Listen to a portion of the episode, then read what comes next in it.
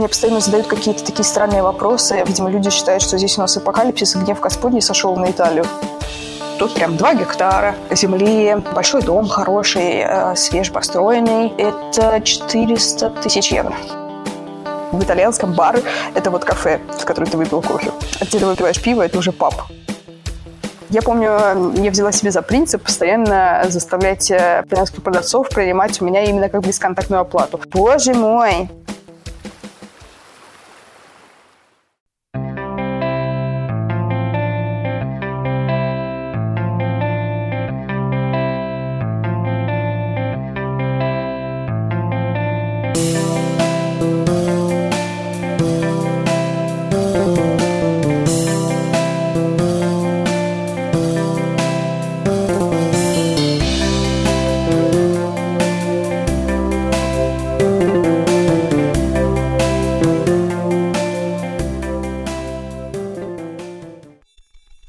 Друзья, привет! С вами подкаст проекта бесконечности. С вами Антон.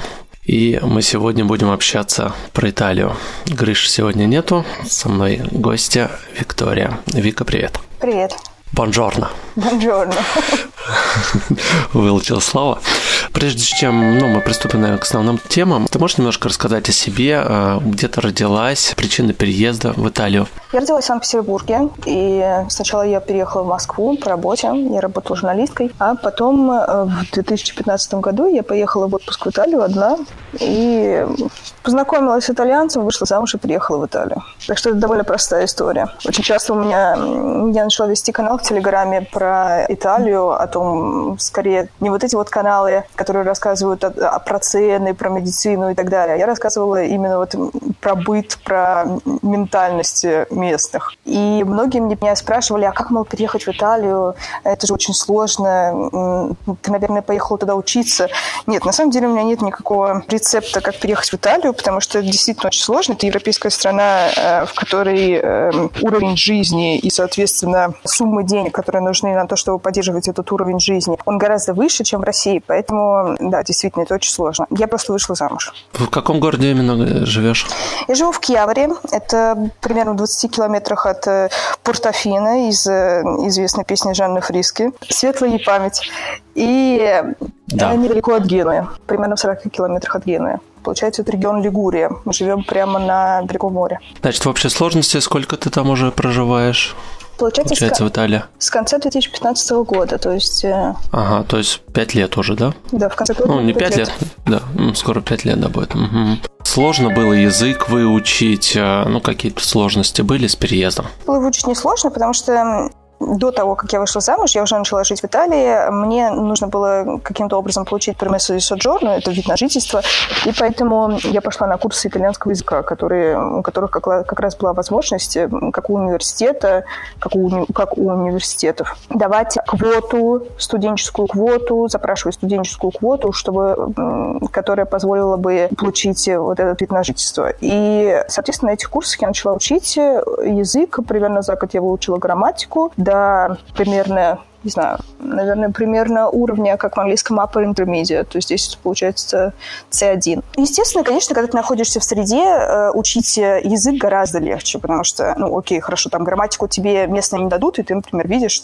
по тем же самым русским или украинским мигрантам, которые приезжают сюда работать, то есть работать, например, кем работают в основном украинские и русские мигранты? Они работают, например, баданты. Баданты – это э, такой человек, который ухаживает за пожилым человеком. В основном он живет с ним, или не живет. Ну да, в основном они живут вместе, и да, это как санитарка, няня, домработница, все вместе. И... Тоже такой обслуживающий персонал, да, больше? Ну да, типа вот этого. И uh-huh. им, конечно, когда ты начинаешь смотреть, как они говорят или пишут по-итальянски, они пишут с большим количеством ошибок, потому что никакой грамматики не учили, но они наслушались и повторяют, как они услышали. Ну, естественно, их понимают прекрасно. Естественно, они говорят очень бегло, с большим количеством ошибок, но бегло. Точно так же с таким же количеством ошибок говорят латиноамериканские русские мигранты трудовые, которых здесь тоже очень много. У меня такой проблемы не было, потому что я пошла, я имела возможность финансово пойти выучить грамматику за год, и а словарный запас, он очень быстро набирается как раз благодаря общению, потому что хочешь не хочешь, тебе приходится общаться.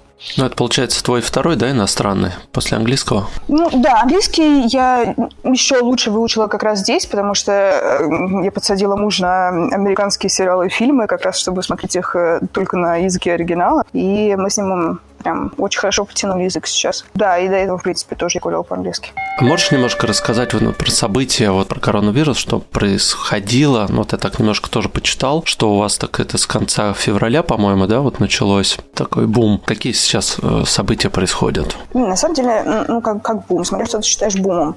На самом деле, да, все началось гораздо раньше, но что сейчас происходит? Сейчас не происходит ничего. То есть буквально ничего. Потому что... Ну, сейчас закрыто, понятно, все закрыто закрыто, и выходить нельзя. Выходить, на самом деле, можно. Мне постоянно задают какие-то такие странные вопросы. Видимо, люди считают, что здесь у нас апокалипсис, и гнев Господний сошел на Италию. Меня спрашивают, например, а это правда, что в Италии есть комендантский час? Нет, это неправда. Мне присылают такие эмоциональные сообщения, люди, о которых я ничего не слышала годами. Вика, как вы там? То есть, видимо, люди считают, что здесь действительно все очень плохо. Ну, я могу рассказать, да, смотри, а, то, что я слышал, да, читал, вот буквально вот подготовился, да, разные мнения. Как ты представляешь а, себе, что происходит в Италии? Да, что происходит? Все, что я вот слышал, подкаст послушал, почитал, а, соответственно, что происходит? Вот тоже звонили девушке в Италию, и она как говорила, что да, действительно, на улицу можно выходить только за магазин, у тебя должно быть разрешение, написано, да, что ты, соответственно, идешь в магазин, если ты сам нарушаешь режим, там что-то 206 евро, что ли, штраф какой-то и уголовная ответственность. Люди вечерами поют на балконе, то есть такая традиция, они там выходят и поют. В магазинах а, метки определенные, по-моему, каждые два метра, насколько там можно людям друг к другу приближаться. Э, да, еще недавно мне тут прислали пост э, какой-то девочки Полины, которая живет тоже здесь, где-то в Лигурии. Потом, как я посмотрела по моей ленте Фейсбука, многие видели этот пост. Там Полина писала о том, что э, по улицам ездят грузовики с трупами, потому что их уже негде хоронить. Да, да, да, тоже такое слышал, что их там уже вывозят, сжигают сразу же. Вот, что выходить можно из дома только раз в трое суток и по одному. Да, выходить можно только за продуктами. Что умирают дети, ну, вот такие ничего. вот страшилки, да. Так, хотелось бы правда, да, как на самом деле. Да, я не знаю, возможно, ну, то есть, естественно, ты, э, не ты, не твои слушатели могут верить не мне, а вот Полинам и так далее, и другим людям, которые рассылают вот эти панические сообщения. Но в свое оправдание я скажу, что мы постоянно читаем новости, и не новости вот эти вот э, fake news, которые рассылают, в том числе наши родственники по WhatsApp, а вот ты заходишь на сайт и читаешь. Мы постоянно читаем статистику, мы постоянно заходим на на сайты ВОЗа. Когда выходят все вот эти постановления правительства, мы не читаем, как их э, приводят СМИ, потому что очень часто, вот, например, Курьера де ла Сера, это а, одна из э, самых больших газет в Италии, она тоже как-то очень по-своему прочитала этот декрет, потому что, видимо, они еще только вот услышали звон этого декрета и слухи о том, каким он будет, они уже сразу написали список, как все это будет, и люди потом ориентировались именно вот на эту их статью. Хотя на самом деле, если ты почитаешь декрет, он вышел, и там все было немножко по-другому. В общем, как все на самом деле? Э, да, ходить можно сколько угодно, но да, действительно нужно иметь при себе документ, который, это буквально, это просто лист А4, распечатанный, на котором написано, я в соответствии с таким-то декретом, меня зовут так-то, живу я там-то, я вышел на улицу, чтобы. И есть несколько э, мотивов для того, чтобы выйти. Ты можешь пойти на работу, потому что на самом деле большое количество компаний, фабрики, например, они продолжают работать. Например, вся нефтяная индустрия, она продолжает работать. Медицина, она же продолжает работать. Продовольственные магазины, они продолжают работать. Аптеки продолжают работать. Ветеринары продолжают работать. А, химчистки продолжают работать. Все, что все вещи первой необходимости, они все продолжают работать. Магазины для, для животных, они продолжают работать. Легче сказать, что не продолжает работать. Понятно, все закрыто. Торговые центры, наверное, эти крупные массовые, да, все? Нет, торговые, торговые, торговые центры закрыты, если э, в них продается одежда. То есть, скорее, возможно, я так предполагаю, что они будут открыты. Там, если, например, в торговом центре есть на каком-то даже супермаркет, то, скорее всего, торговый центр будет открыт, там внутри все будет закрыто, кроме супермаркета. Ты пишешь себе вот это вот ауточертификационный, вот этот вот документ, говоришь, зачем ты выходишь. Выходишь ты либо на работу, либо ты едешь домой, а, либо ты выходишь в аптеку, и, да, как написала вот, вот та самая девочка Полина, что в аптеку можно выйти только если ты умираешь. Нет, ты можешь выйти, выйти в аптеку и за прокладками, извини, и за зубной пастой. Никто тебя не арестует. Да, действительно, да. действительно, действительно на улице есть полиция, естественно, они проверяют проверяют. Они, естественно, спросят у тебя этот документ, они спросят, куда ты едешь. Не факт, далеко не факт, что тебя остановят. Моего мужа, например, ни, ни разу за это все, за все это время не останавливали. Штрафы сейчас последнее, последнее время поднялись, потому что э, выдали уже сейчас точно совершенно выдали больше 100 тысяч штрафов. И поскольку люди, видимо, тут по количеству штрафов можно понять, что люди не очень понимали всю серьезность ситуации, всю серьезность не ситуации, а намерений правительства, они продолжали выходить. И штрафы подняли с 200 вот этих тех самых евро, про которые ты слышал, их подняли до, э, от 400 до 3000. Потом ходили слухи о том, что правительство собирается еще, там, если ты вышел по неуважительной причине, то помимо штрафа ты получишь еще и заберут у тебя машину, в общем, арестуют ее тоже. Нет, такого на самом деле имущество. нет. Не имущество, только машину, чтобы ты никуда не ездил. Но нет, такого на самом деле нет. Поезда ходят как обычно, автобусы ходят как обычно, метро ходит как обычно, но они хоть пустые. Ну вот да, вот эта девушка Полина, вот как раз тоже мы все переслали у меня в Телеграме, тоже инженерском чате, все переслали в пятницу вот это сообщение, как все на самом деле происходит, что там ужасно все настолько, но на самом деле, почему, откуда такая паника, почему она ее сеет, я вот этого понять не могу. Наверное, просто очень натуральная девушка, которая прочитала какие-то три новости и вот, не знаю, смотри, про о том, что поют на балконах, я ни разу этого не слышала. Я видела это только на видео или слышала рассказы точно так же, как и ты. У нас такого нет. У нас какой-то на улице любитель включает на всю громкость, видимо, с балкона, выставляет колонки и включает музыку по вечерам. Что, в общем, на самом деле меня не очень радует, потому что, ну, ребята, наконец-то, давайте насладимся тишиной. Смотрите, какая тишина. Красота. Ты выходишь в сад, никого. Тишина. Прекрасно. Ну зачем ты врубил эти колонки? Причем с итальянской попсой. И Адриана Челентано, да? Ну, на, на самом деле, Адриана Челентано тоже итальянская попса, и его тоже здесь очень жалуют. Нет, ну ладно, если там включил Лучано Поворотти, хотя бы это, не знаю, все э, прекрасные арии из итальянских опер. Нет, ничего подобного. Кстати, вот по поводу грузовиков с телами. Это же тоже, на самом деле, это правда. Это история, которая случилась однажды, она случилась в Бергамо. И Бергамо – это город, который можно назвать эпицентром э, всего происходящего, потому что там действительно умирает очень много человек. Север Италии, да? Да, это все север Италии. И там действительно была однажды такая ситуация, что они решили военными грузовиками э, собирать тела. Такое действительно было. Но не то, чтобы здесь там прямо на улицу выходишь, и как при блокаде Ленинграда на улице лежат трупы. Ничего, ничего такого нет. А сколько официально вот в твоем городе сейчас э, зараженных? В моем городе всего, всего жителей 28 тысяч человек, чтобы ты понимал масштабы и, а, понял. И примерно где-то 3-4 дня назад я смотрела последний раз, сколько у нас там было, и их было 31 человек, ни одного умершего. И из 31 человека 21 человек находился в изоляции дома, то есть, соответственно, не в тяжелом состоянии. Но, в принципе, наша больница, наша больница и соседняя больница, они все полностью переполнены пациентами, видимо, их там собирают со всей Лигурии. Ну да, скорее всего, там не справляется на севере и Поэтому кто хоть свободен, да, хоть куда-то поместить. Это все еще болезнь стариков, и вот это вот э, в основном болезнь стариков и людей с хроническими заболеваниями. То, что писала Полина о том, что умирают э, дети и молодежь, это абсолютно неправда, потому что самый, вообще самый молодой человек в мире, который умер, это недавно совершенно, вот на прошлой неделе, на этой неделе умершая девушка 16 лет э, во Франции. Это вообще mm. самый молодой человек, который умер от коронавируса. У нас буквально сегодня вот информация прошла, что в Москве Москве. Там вот сейчас, по-моему, 40% уже на ИВЛ угу. до 40 лет. Да, я тоже достаточно, Да, достаточно молодые. Но, опять же, там же не сказано, какие у них хронические заболевания. Это же, ну, тоже вполне возможно, может там астма, еще что, что угодно. Как все это протекает, информации нет. То есть опять вброс какой-то непонятный. Я читала про диабетиков и про почечную недостаточность. Но, слушай, ну опять, да. это как раз и больше говорит о, о качестве медицины, потому что здесь 40-летний человек – это человек, не знаю, это как в России 27-летний. Ага, нет, нет, понятно. Нет, в смысле наоборот. 40-летний человек в России, как в Италии, 27-летний по образу жизни и по всему. Да, и, соответственно, это больше говорит о качестве медицины, потому что здесь 40 лет это, это еще начало жизни, и люди даже не думают о том, что иметь какие-то хронические заболевания. Далеко все еще людей старше 50 лет в Италии больше 40%. Соответственно, они все в группе риска, и, соответственно, скорее всего, многие ожидают, что еще год, э, чтобы встретиться с родителями или с бабушками и дедушками, нам всем придется сначала проходить э, тесты на коронавирус. Мы не инфицированы, не принесем заразу. Сейчас, я так понял, тесты делают только тем, кто себя уже плохо чувствует, да? То есть не всем подряд. Нет, тесты, да. В Германии делают тесты практически всем подряд, в Италии нет. В Италии делают тесты только тем, кто либо попал в больницу, либо те, кто контактировал с зараженным. Так, ну вот тебе еще тогда вопрос по опять информация верная или нет. А правда, что на севере Италии накануне пандемии многим сделали прививки то ли от гриппа, то ли еще чего-то, и это ухудшило ситуацию. Что это за антипрививочные настроения? Я вот тоже, да.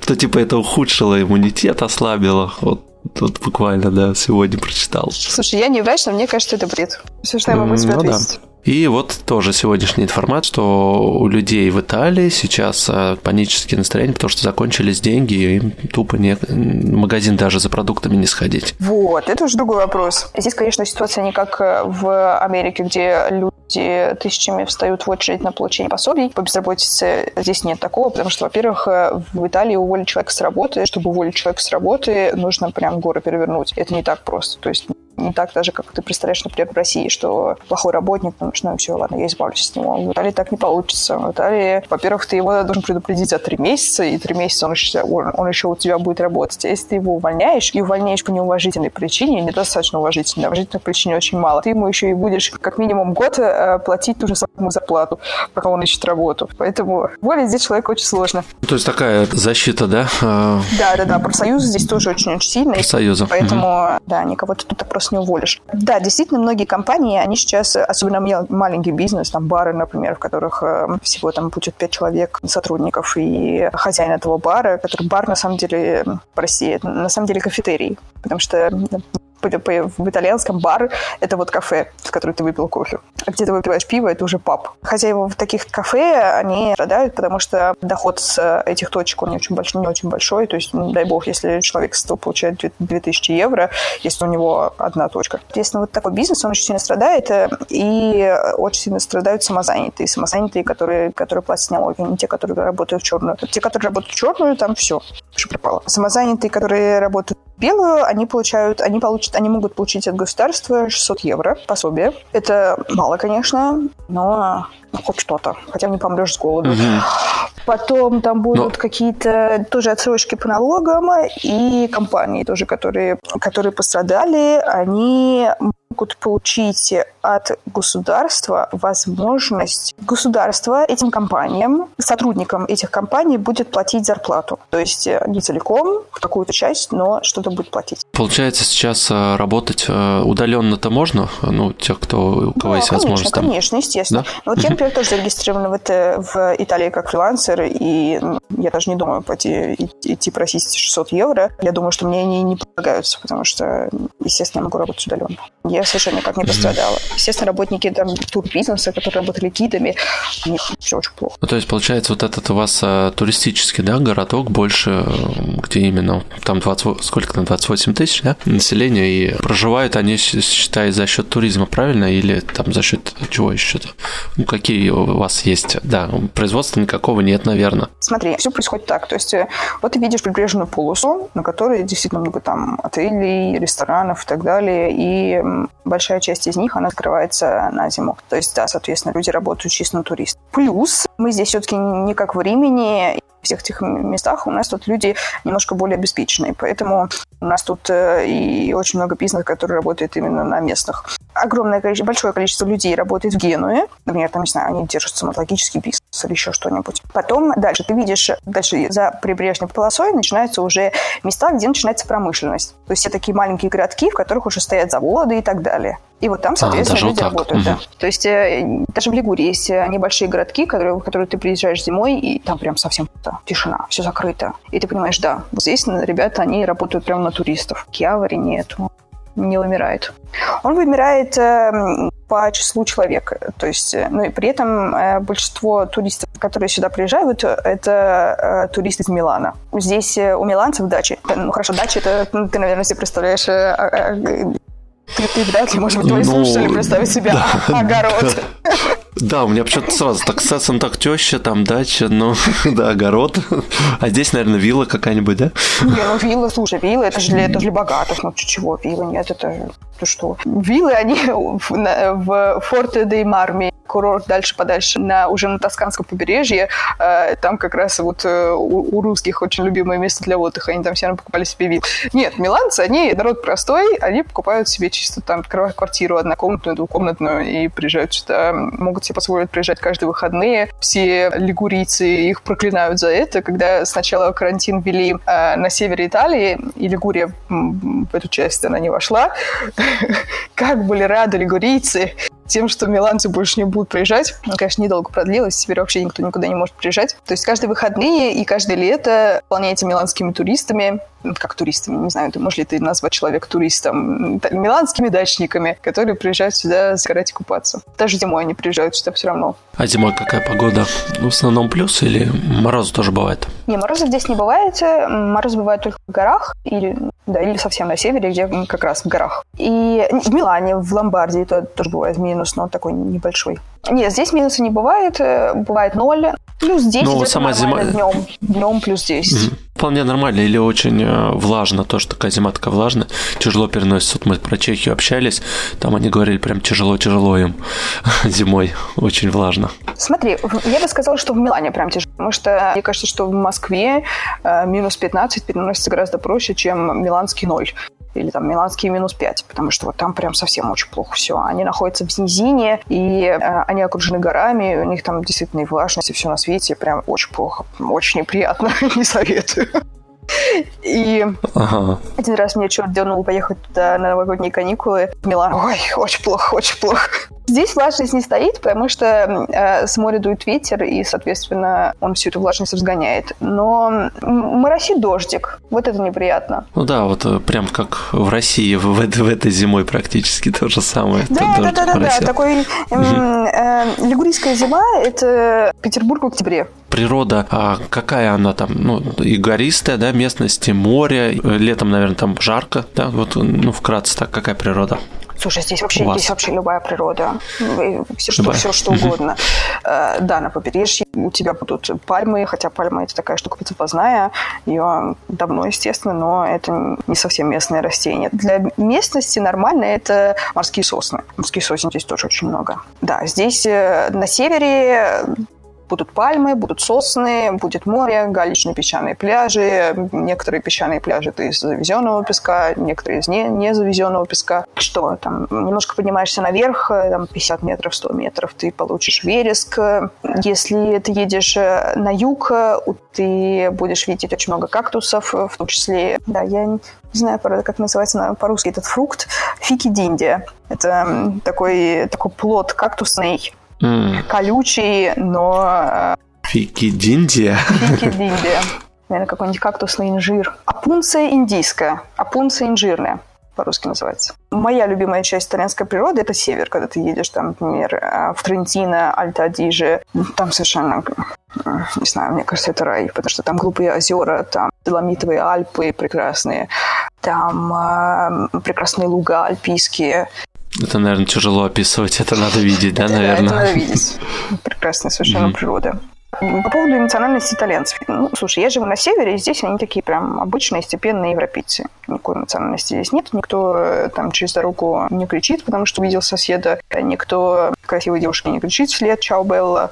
Ничего такого здесь нет. Да, южные итальянцы, они по, по эмоциональнее, но опять же, слушай, ну, не знаю, там, это прям нужно искать, чтобы найти так что прям нарваться. Сестра моего мужа рассказывала, что когда она поехала путешествовать по Сицилии, например, она шла по улице и там мимо проходила, и был какой-то праздник э, какой-то семьи, семьи, у них больше клана. Мафия. Не, ну не мафия, не мафия, просто у них семьи очень большие.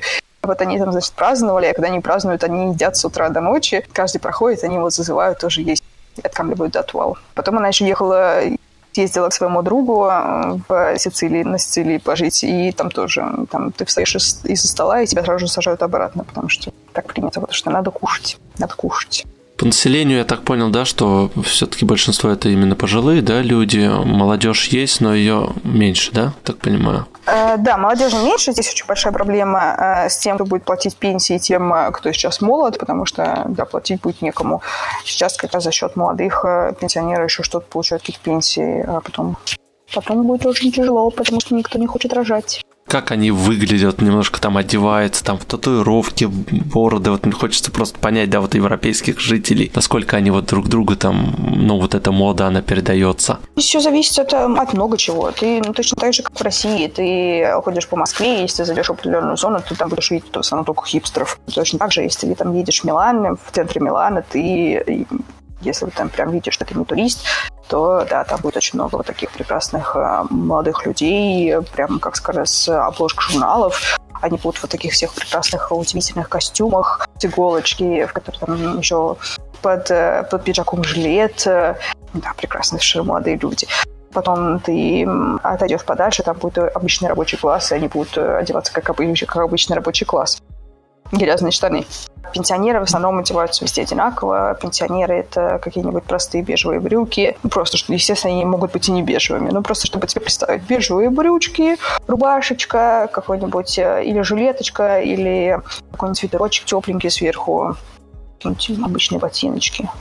Слушай, на самом деле все, все, все по-разному. Естественно, там поедешь в какую-нибудь деревню, там будут, там будут женщины, которые одеты так, что прям вырви глаз.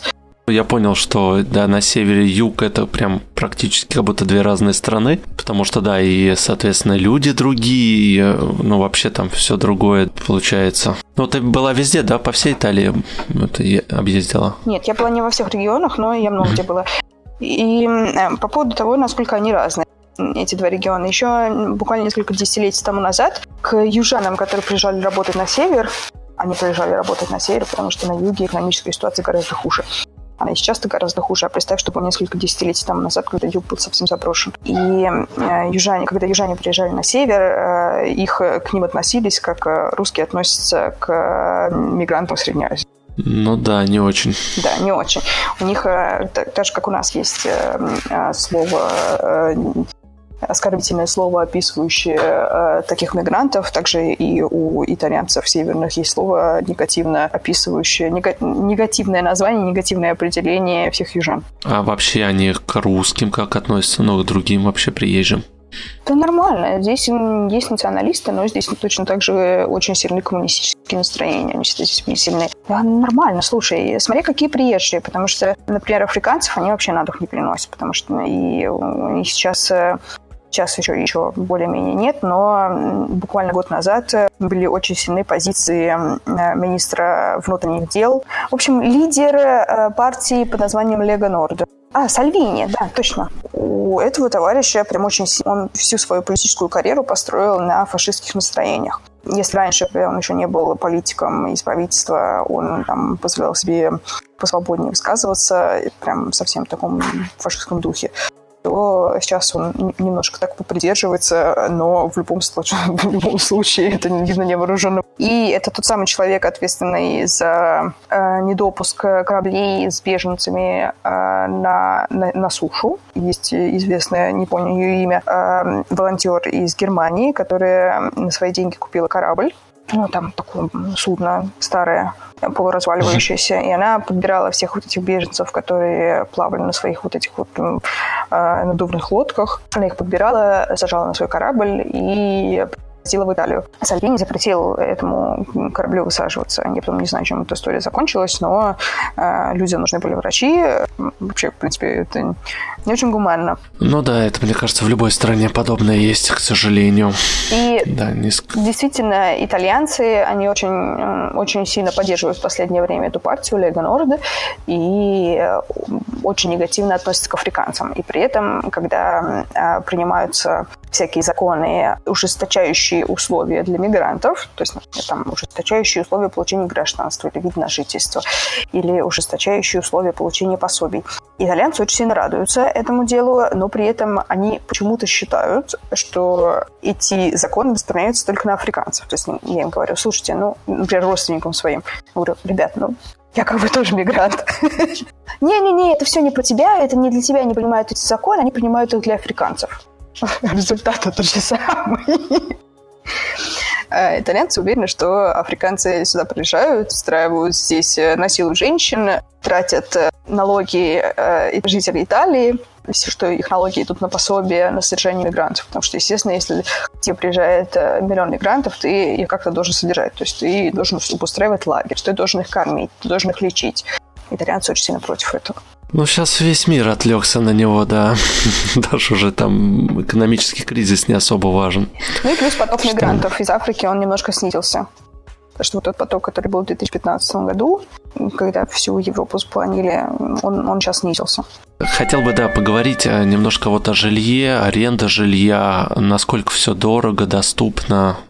Опять же, мы там все зависит от зоны. А, очень много, например, там мигрантов из э, Восточной Европы, они едут на юг. Почему они едут на юг? Потому что э, там гораздо дешевле стоит дешевле. жизнь, да, и гораздо дешевле стоит жилье. Здесь все зависит от того, чего ты хочешь. Мой муж, когда он съехал от родителей, он э, один год он прожил в центре Киавари, в центре нашего же города, небольшого города, как, как ты уже понял, совсем не центр, в смысле, совсем не центр жизни. И он в, снимал в центре двухкомнатную квартиру, там, не знаю, наверное, было метров 50, э, за тысячу евро. В месяц? В месяц. Обалдеть, обалдеть. Ага. Но, естественно, э, если ты хочешь просто, просто где-то там жить, просто жить, то тебе, наверное, и 400-500 евро хватит. Ну, чтобы снять, да? Да, да, да, да, квартиру. Да, да, да, да. чтобы ага. снять. Я так понял, что в Италии ну, чисто все евро, да, то есть никакой там лиры уже нету, то есть и не расплачиваются. Нет, нет, давно нет такой лиры. Как в той же Чехии, например, нет. в Чехии крону, пожалуйста, до сих пор. так удивился. Лиры давно нет. Ага. Но построить дом здесь совсем не так просто, как э, в э, России, например. Потому что ты не можешь просто купить себе землю и начать строить дом. Тебе нужно такое большое количество разрешений от всех бюрократов на свете, Э, тебе обязательно нужен архитектор, тебе обязательно нужен инженер. Ты можешь просто сам взять сам и начать строить. Поэтому ну, это прям, да, это для героев. Понятно. То есть лучше бы даже и не ввязываться в эту лучше даже и не ввязываться, помимо того, что непонятно, где ты будешь строить дом, потому что здесь э, застройка, она довольно-таки довольно такая плотная. То есть, скорее всего, ты там поедешь куда-нибудь немножко подальше. Например, вот если мы говорим про Лигурию, то вот представь себе, как устроена здесь земля. Здесь вот побережье. Так. Ровное побережье, а дальше от побережья начинаются горы. Горы, они постольку поскольку, там, не знаю, 200 метров самая большая гора. Но в любом случае это как бы горы. И, Пригорок. Угу. и вот начинается вот эта вот, значит, гористая местность, она продолжается очень много километров туда, вглубь Италии.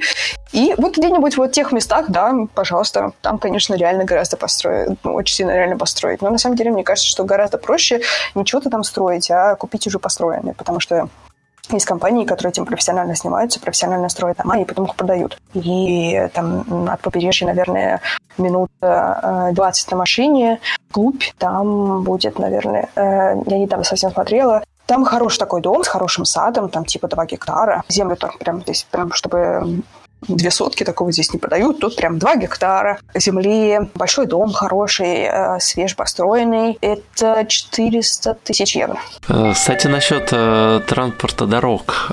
Интересно тоже узнать, много ли автомобилистов, либо больше какой-то транспорт развит у вас? Нет, здесь совсем не Амстердама. Здесь не так, чтобы что велосипедистов больше, чем пешеходов. Здесь очень много машин. Люди действительно очень много ездят на машинах. Наверное, в больших городах э, автомобилистов меньше, потому что, ну, пробки. Здесь, в Лигурии, автомобилистов очень много. Естественно, почти у каждого человека есть скутер, потому что летом, например, когда сюда приезжает очень много туристов, на машине здесь не проехать, не пройти. И припарковаться негде. Поэтому люди очень часто предпочитают пересаживаться на скутеры, потому что ну, тепло и место для парковки найти легче. А так машины здесь водят, здесь водят вообще, мне кажется, все, кроме меня. В 18 лет они уже получают права или 16, я не помню, честно говоря. И все, они начинают ездить. И ездят здесь прям до самой смерти огромное количество ты вот если едешь на машине и видишь, что кто-то перед тобой едет на скорости 20 км в час и очень прям так принимает решение долго, это понятно. За рулем пожилой человек. Пожилой человек это что значит? Это значит, что человеку больше 70 лет. Скорее всего, 80. Ну, понятно, да. Она принимает решение, куда ей надо поехать сейчас. Да, размеренно, 20 километров в час, не спеша. Почему, почему, почему нельзя было дойти пешком? Куда ты, ну... куда ты поперся в твои-то годы? Ну нет, ездит. Ничего, там только жизнь начинается в этом возрасте. Надо да. все попробовать. Это правда, ага. что только что жизнь только начинается, потому что вот они в 65 лет выходят на пенсию и начинают ездить. В Италию ездить, Путеше... Путешествовать, да, да. да. А улицы сами вообще широкие или узкие? Там сколько полос? Одна, две в целом у вас?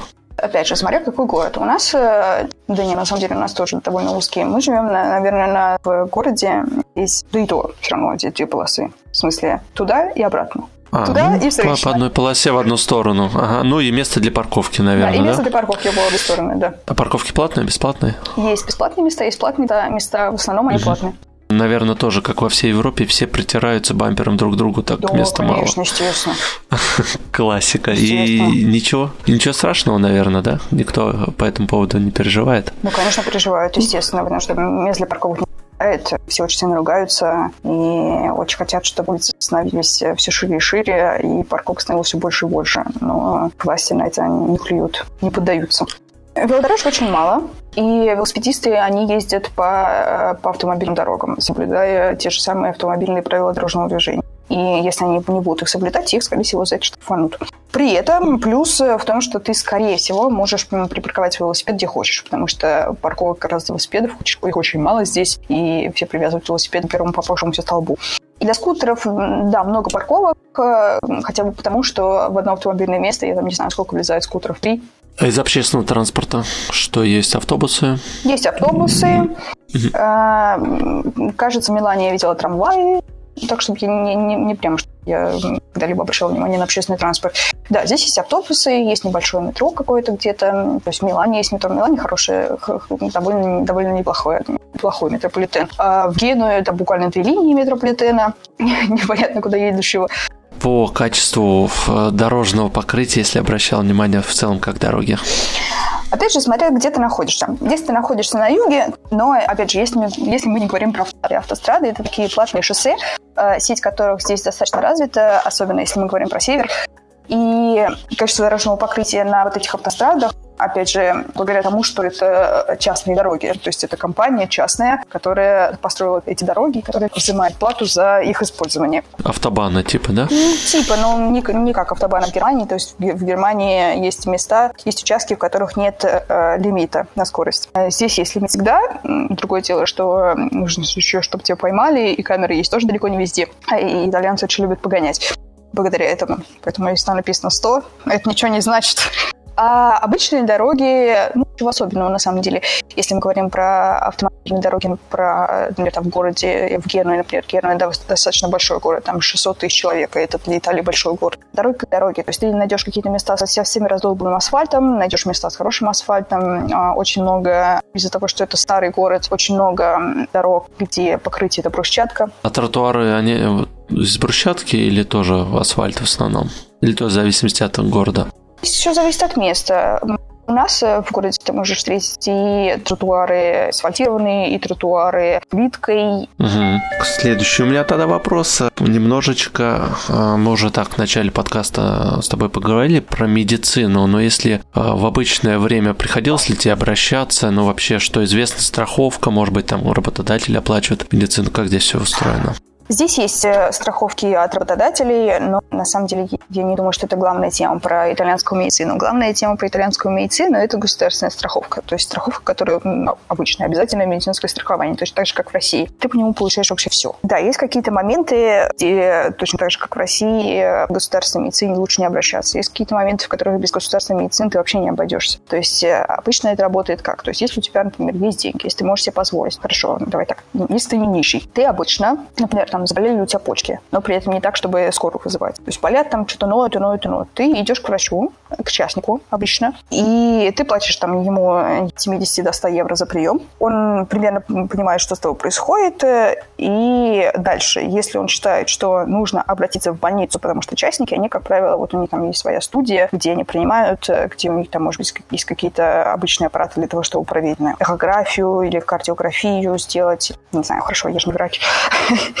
МРТ какой-нибудь, не знаю. Слушай, нет, я думаю, что МРТ это уже как раз государственная история, потому что очень дорогая аппаратура. Да, и дальше он там, например, направляет тебя уже государственному врачу, который принимает как раз в больнице, если он считает, что здесь уже идет э, дело к госпитализации, потому что положить тебя в больницу. Если ты, например, идешь к стоматологу, то государственный стоматолог, вот у меня как раз муж, он работает в стоматологическом бизнесе, вся его семья практически работает в стоматологическом бизнесе. То есть он производит аппаратуру для стоматологов, плюс у нас есть много в семье стоматологов, э, именно стоматологов-частников. Однажды я там ищу э, противоречия, из чувства протеста решила пойти к государственному стоматологу. Ну и чего? Ну, лучше бы я этого не делала. Ничего хорошего, Ничего да? хорошего, потому что зубы у меня довольно слабые, и мне нужно ходить к стоматологам. Я пошла к государственному стоматологу, и он мне сказал, ну чего, здесь наполовину зубов надо ставить коронки. Военный брат мужа сказал, какие те коронки, тебе вылечим зубы, все нормально будет. Ну и да, вылечил зубы, все нормально было. В итоге поставили всего один имплантат, потому что там уже было совсем все плохо. Поэтому частная стоматология, она лучше. А, опять же, многие иммигранты, например, из Восточной Европы, они очень часто жалуются на итальянскую медицину, особенно на итальянских зубных врачей, говоря, что, а, и говорят, что если у них там болит зуб или что-то такое, они предпочитают ездить к стоматологу э, на родину. Ну, видимо, как раз поэтому. То есть у них там нет денег, они записываются к государственному врачу, и государственный врач и тяп-ляп делает. Что может, mm-hmm. что может, что смог. Визит э, к государственному врачу – платная история. То есть, несмотря на то, что у тебя есть э, обязательная медицинская страховка, ты все равно врачу должен заплатить э, обычно это в районе 30 евро. За прием, да, получается? Да, за прием. То есть это все равно не бесплатная история. Частный врач это да, это уже будет там 70-100 евро. Со всех походов к частным врачам или государственным врачам, потом на твоей работе, где ты работаешь, в конце года ты получишь налоговый возврат. То есть какую-то сумму, там типа 20% со всех, вот, со всех твоих э, трат на аптеки, врачей, ты получишь назад свои, насколько я помню, 20%. Только, естественно, нужно сохранить все чеки. Ну, понятно. А насчет скорой помощи, если там они приезжают, или если там температура, как у нас там поднялась, э, или, в принципе, они даже на такие вызовы не реагируют? Ну, сейчас точно совершенно тебя нафиг пошлют. Ну, это понятно, да, до этого. Если ты скажешь, что у тебя температура и сопли, а не кашель, а не сухой кашель, тебя нафиг пошлют. Еще, наверное, обматерят. Раньше нет, с температурой здесь никто скоро не вызывает. Температура, сопли, э, грипп, простуда вообще не считаются болезнями. То есть если там совсем какой-то тяжелый грипп, то да, скорее всего, ты пойдешь э, к своему обычному врачу, примерно как пристав к участковому врачу. Участковому, ага, только такого там нет, наверное, да, терапевт обычный? Здесь это называется семейный врач. То есть это врач, который обслуживает определенную зону, и при этом он не сидит в поликлинике, он сидит у себя в студии, принимает у себя в офисе, небольшом, то есть у него там есть приемная, у него есть его кабинет, и все, на этом все заканчивается. И обычно находится у тебя недалеко от дома, ты доходишь до него пешочком ногами, и он тебя смотрит и решает, что с тобой делать. Если тебе там нужны какие-то лекарства, он тебе выпишет рецепты на эти лекарства, ты сходишь в аптеку. Если, опять же, рецепты тоже делятся на две части. Есть рецепты для лекарств, которые... Я не знаю, на самом деле, как они делят на категории эти лекарства. В общем, есть два типа рецептов. С одного рецепта ты платишь э, цену за лекарство целиком, так как его продают в аптеке. С другого рецепта, это такой красный рецепт, ты платишь за это лекарство только какую-то часть. То есть обычно, не знаю, лекарство, которое тебе обошлось бы 15 евро, оно будет стоить, например, 2 или 3 евро. Потому что, ну, там, видимо, это какое-то лекарство, для которого тебе совсем необходимо. Ну вот, он выпишет тебе лекарство, скажет тебе, что тебе нужно делать, и ты отправишься домой. Если тебе нужен больничный, он тебе выдаст больничный. На этом все. А если анализы там сдать какие-то, это уже другую лабораторию, направление просто? Да, да? он тебе дает направление в лабораторию, в больницу. Здесь нет поликлиник вообще, поликлиники здесь не существует такой штуки. То есть есть только больницы и приемные вот этих вот врачей, семейных докторов. Да, он тебе дает направление в э, сдачу анализов, ты идешь в больницу, платишь э, вот эти вот 30 евро за типа приема, тебя берут анализы и все делают. Результат получаешь ты довольно быстро. Был прекрасный опыт. Все направления мне выдавал частный врач, и потом мы с этим частным врачом решили, что мне нужно ложиться в больницу. Ничего особенного, это было просто удаление миндалин. И мы поехали, значит, я приехала в больницу, я легла в больницу, я там прилежала всего, всего одну ночь я там провела. Но больше, какое это было прекрасное место. Это был санаторий. Так. Это был санаторий. Ага. Не все больницы такие. Не все больницы такие. Но мне очень сильно... Курорт? Это, мне очень сильно повезло. У меня была своя личная, по крайней мере, такое впечатление создавалось, потому что там очень мало палат, своя личная санитарка, которая приходила ко мне каждые два часа и спрашивала меня, как я себя чувствую, вот это вот все там тебе чуть ли не одеяльца потыкают. Мерят у тебя температурочку, вот это вот. После операции э, мне должно было, видимо, быть очень больно, поэтому мне еще какое-то э, опиодное обезболивающее подключили к вене. Это было прекрасно. Давай, кстати, про интернет поговорим, про инфраструктуру итальянскую. Насколько дорогой, да, мобильный, там, проводной? Интернет э, довольно дорогой. Мы платим за интернет э, примерно 20 евро в месяц за широкополосный доступ у нас скорость 100 мегабит, если мы говорим про домашний интернет, то есть дешевле. Просто вот мы так неудачно попали на такой тарифный план. По поводу мобильного интернета. А много а, а провайдеров много вот этих домашних?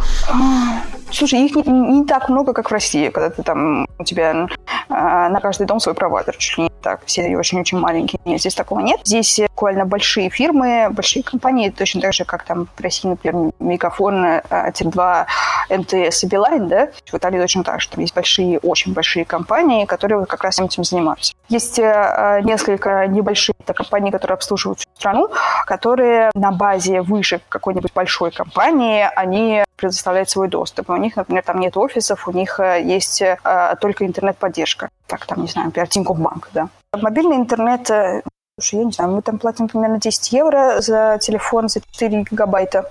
Это тоже довольно дорого, и есть варианты дешевле. Вот, например, вот с этими самыми интернет-операторами маленькими. Угу. Связь здесь не очень хорошая, интернет, потому что, ну, может быть, дело в том, что мы находимся в Лигурии, потому что Лигурия – это постоянные э, туннели, потому что дороги очень многие, например, проходят э, под горами.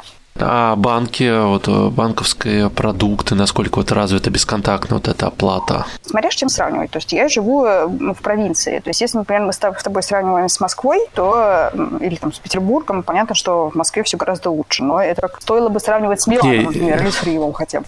Не, ну Россия это вообще сейчас отдельная история. Здесь даже в любую деревню приезжаешь, и есть бесконтактная оплата. Сейчас тут настолько все это внедрено стало. Серьезно? Да, да, серьезно. Да, в любом поселке принимал? Ну, э, нет, бесконтактная оплата здесь плохо, потому что даже если, например, у продавца в магазине есть э, аппарат для бесконтактной оплаты, он, скорее всего, не знает, что он работает как аппарат для бесконтактной оплаты, а что не обязательно карточку внутрь вставлять. Я помню, я взяла себе за принцип постоянно заставлять итальянских э, продавцов принимать у меня именно как бесконтактную оплату. Боже мой! И это если мы говорим про PayPass. То есть если мы говорим хотя бы для того, чтобы оплатить картой, не вставляя карту, а вот прикладывая. Если мы с тобой говорим про оплату с помощью телефона, Антон, То Антон, это... магия, это какая-то черная магия.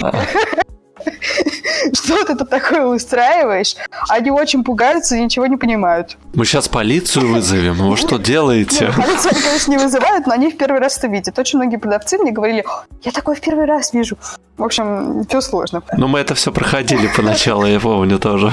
Ну, здесь при этом как-то, не знаю, проходили поначалу, но здесь как народ не торопится. Возможно, опять же, потому что большая часть жителей – это люди старшего возраста. А людей старшего возраста, какая-нибудь там бесконтрактная оплата, а они вообще предпочитают наличкой пользоваться. Вообще наличная оплата здесь очень сильно распространена. Она распространена не только потому, что э, люди старшего возраста привыкли пользоваться бумажными деньгами, но и потому, что очень многие продавцы, например, очень много магазинов, которые, то есть вот таких вот маленьких магазинов, совсем-совсем маленький бизнес, то есть ты вот открыл свою булочную, и вот ее только держишь, и все, больше у тебя ничего нет. Здесь очень много такого. Или, например, ты открыл только свой бар, и вот этот бар держишь, и все, больше у тебя ничего нет. Или ты открыл один маленький продуктовый магазин, и только его держишь, и больше ничего нет. То есть, да, очень много не сетевого бизнеса. Естественно, не сетевой бизнес. И, там, ему и так тяжело. Он и так с, со своего с доходов платит огромное количество налогов, и а, еще он должен платить комиссию банкам за, ну, за эквайринг, да. да за банковские операции. Угу. И прямо им очень тяжело. Они очень сильно не хотят. В очень многих магазинах, барах, э, точках, где, как правило, средний чек он довольно низкий. В барах, например, там, или в булочных, или в кондитерских, э, там очень часто написано, что при сумме оплаты меньше 20 евро они карту вообще принципиально не принимают. Ох, ничего себе, даже так? Да, вот прямо из принципа. Один раз я зашла в кондитерскую, я хотела платить картой, у меня не было налич- налички, потому что у меня все еще осталась российская привычка вообще никогда не держать с собой налички. Я хотела купить там пару пирожных, но при этом стоит это очень дешево. Мне нужно было полмагазина, чтобы добрать вот эти 20 евро. В итоге я плюнула и ушла ни с чем. Мы оба проиграли. И продавец проиграл, который не получил от меня ничего, и я. Вполне возможно, что его основная публика привыкла и платит все время наличкой, и поэтому он мало чего потерял. И, и не дует. Да, мало чего потерял. И да, вот так.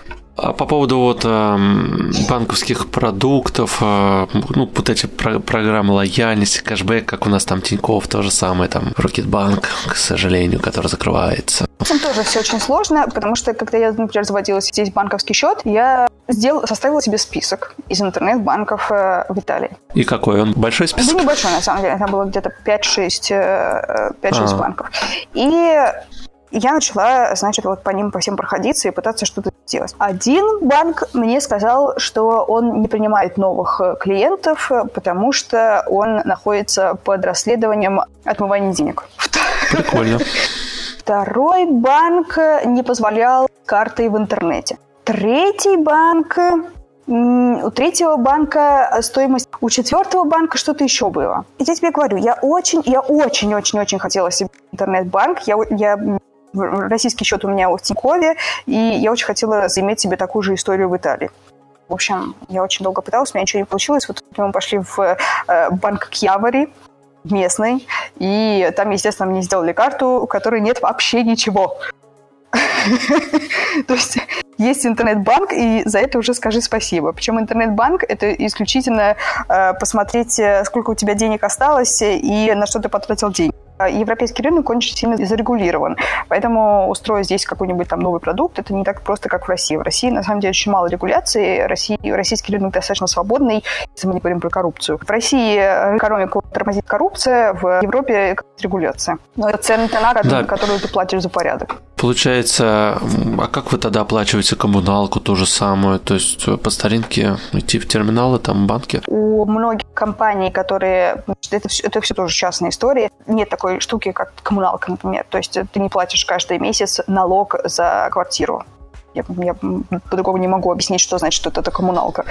Ну, у вас, наверное, там свет, там, да, да, да вода, да, вот есть свет, ага. то есть свет у тебя подключает одна компания, газ у тебя подключает другая компания, вот подключает третья компания.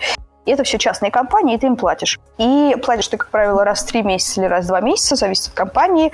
Тебе приходит счет э, точно так же, как и тебе, он тебе приходит э, на почту бумажным письмом. И дальше ты заходишь обычно в приложение или на сайт этой компании. Естественно, ты можешь пойти и в банк оплатить или там в офис оплатить пешком. Ну, скорее всего, пожилые так и делают. Ты можешь зайти в э, приложение или в, на сайт этой компании и там оплатить. Ну, это, представляешь, это надо каждой вот этой компании иметь приложение, да, а не как в, одном месте, одно окно, сразу все оплатить. Слушай, да, не ну, очень удобно. скажи спасибо, что хотя бы так. Просто я туда захожу угу. буквально посмотреть, а куда же деньги деньги. И все. И при этом... Ну, хоть, хоть это. И при этом, да. если ты заходишь, например, в твое приложение Тинькова, и если ты хочешь там посмотреть, куда же деньги делись, и там написано, какой именно магазин, в каком именно магазине ты потратил эти деньги, в моем интернет-банке итальянском ничего подобного. Там просто написано, что ты потратил такую-то сумму, такого-то числа в такое-то время. И все. Все, тебе хватит этого вполне все. достаточно. На что? Это ты уже должен там сам. Возможно, если ты пойдешь в банк, попросишь распечатку, там они уже скажут, какой компании ты перевел деньги. У нас, наверное, с тобой последняя тема. Это вот э, интернет-магазины, просто магазины. То есть э, какие-то большие бренды, может быть, здесь представлены, типа там Амазона какого-нибудь. Есть что-нибудь такое? Раз мы с тобой говорили про интернет-магазины, Помнишь, я тебе рассказала, что один банк, э, в одном банке нельзя было карты оплачивать в интернете? Да. Ты не представляешь, Принцип. в каком количестве банков здесь дебетовые карты нельзя оплачивать в интернете. В принципе, это не предусмотрено. Например, моя карта, я со своей карты тоже оплачивать в интернете. А, единственный вариант – это подключить PayPal и уже оплачивать с PayPal. Это единственная, это единственная возможность. Обычно дебетовые карты, стандартные дебетовые карты, только несколько банков предлагают э, дебетовые карты, с которыми можно оплачивать в интернете, потому что они, например, работают на системе ну, MasterCard, да, Visa. Да, да, да, MasterCard, но, опять же, это, это довольно редкий продукт. Чтобы оплачивать в интернете, тебе нужно оформлять кредитную карту. Кредитная карта – это со всеми вытекающими, то есть э, ты не платишь своих денег, ты платишь денег банка. И потом, соответственно, там через месяц э, банк с твоего уже счета, он заберет эти деньги, которые ты потратил. Ага, а, а проценты там какие-то есть за то, что пользуешься а, этой кредиткой? Нет, там до определенного количества, там есть э, сумма, которую ты платишь за обслуживание, а, но процента никакого нет. До определенной суммы, которую ты потратил, у тебя нет никакого процента. Причем, если ты, опять же, если ты платишь там в следующий месяц, в любом случае, если банк идет автоматически там на твой счет и забирает эти деньги, которые ты потратил в кредитные карты месяц назад, то никакого процента вообще не будет. Просто те же самые деньги, 0%. И плюс, да, до какой-то суммы ты можешь ее потратить в месяц, э, и это тебе не будет ничего стоить. То есть там типа, я не знаю, 2000-3000 евро, такие суммы. Ну, в целом, как э, здесь развито больше ходить просто в обычный офлайн магазин или все-таки заказывать там доставку продуктов, есть ли такое? Так, да, там доставка продуктов в некоторых магазинах есть. Сейчас, например, в условиях карантина доставкой сложно. Сейчас э, людям приходится в полночь садиться перед компьютером, перезагружать сайт магазина, супермаркета, который их интересует, потому что в полночь начинают выкидывать слоты для заказов. И при этом ты заказываешь, значит, доставку, и доставка у тебя приходит только через две недели, настолько они загружены. Ох, это сейчас, да? Вот да. Именно. У нас э, в обычных условиях, когда еще не было карантина, никакой доставки продуктов не было. Да, то есть если ты хочешь пойти за продуктами, тебе нужно пойти конкретно пешочком или сесть на машину и уехать в супермаркет. Amazon – это очень большое спасение, потому что Amazon э, доставляет буквально везде. Скорее всего, не доставляет на Эльбу. Вообще с островами там отдельная история всегда. Да, Amazon – это очень большое спасение, особенно если, если ты себе оформляешь э, тариф Prime. Это тариф, который стоит там где-то 20 или 30 евро в год он тебе дает бесплатную доставку на следующий или через день. Там, да, ты тоже можешь заказать там продукты, Опять же, есть доставка продуктов с Амазона, э, прям так, что как, как будто бы ты сходил в супермаркет. Она есть в некоторых, некоторых зонах, в нашем регионе такого нет. Ты можешь заказать там, не знаю, ты в супермаркете, в нашем случае, вот без доставки продуктов, ты можешь там, не знаю, ты не нашел в супермаркете э, нужный тебе крем, или ты не нашел масло, и вот ты заказал на Амазоне вот конкретно вот это масло его привезли. Но это будет не, не как Amazon супермаркет. Потому что там есть вот отдельная история, которая Amazon прям как ходил в супермаркет. А это как раз будет, э, ты купил это масло у какого-то перекупщика. То есть кто-то держит магазин на Амазоне, и вот ты у него купил это масло. Вот так. Ну, сейчас тоже, да, они все доставляют и справляются. Да, Amazon все еще работает, Amazon работает с поддержкой, особенно первую неделю-две были карантин совершенно всеобщий, а, им было немножко тяжело, видимо, они там не успели перестроиться, и они доставляли немножко подольше. Сейчас, э, сейчас у них более-менее все спокойно. Прям, мне кажется, что вернулись к предыдущим, э, к предыдущим темпу. Но также, точно так же было, например, с большой компанией доставщиков здесь, э, как DHL, например. Она называется GLS.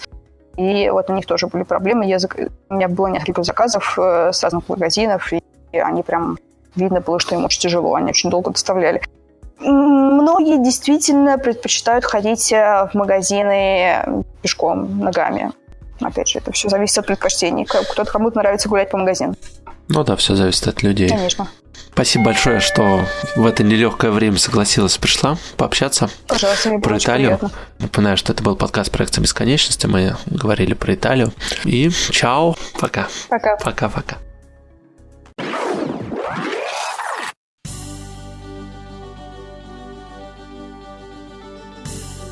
Благодарим за прослушивание подкаста «Проекция бесконечности». Нам очень важна поддержка нашего проекта в Apple Podcast, и мы просим вас поставить нам 5 звезд для того, чтобы о нас узнали другие слушатели и подкаст поднимался в рейтинге.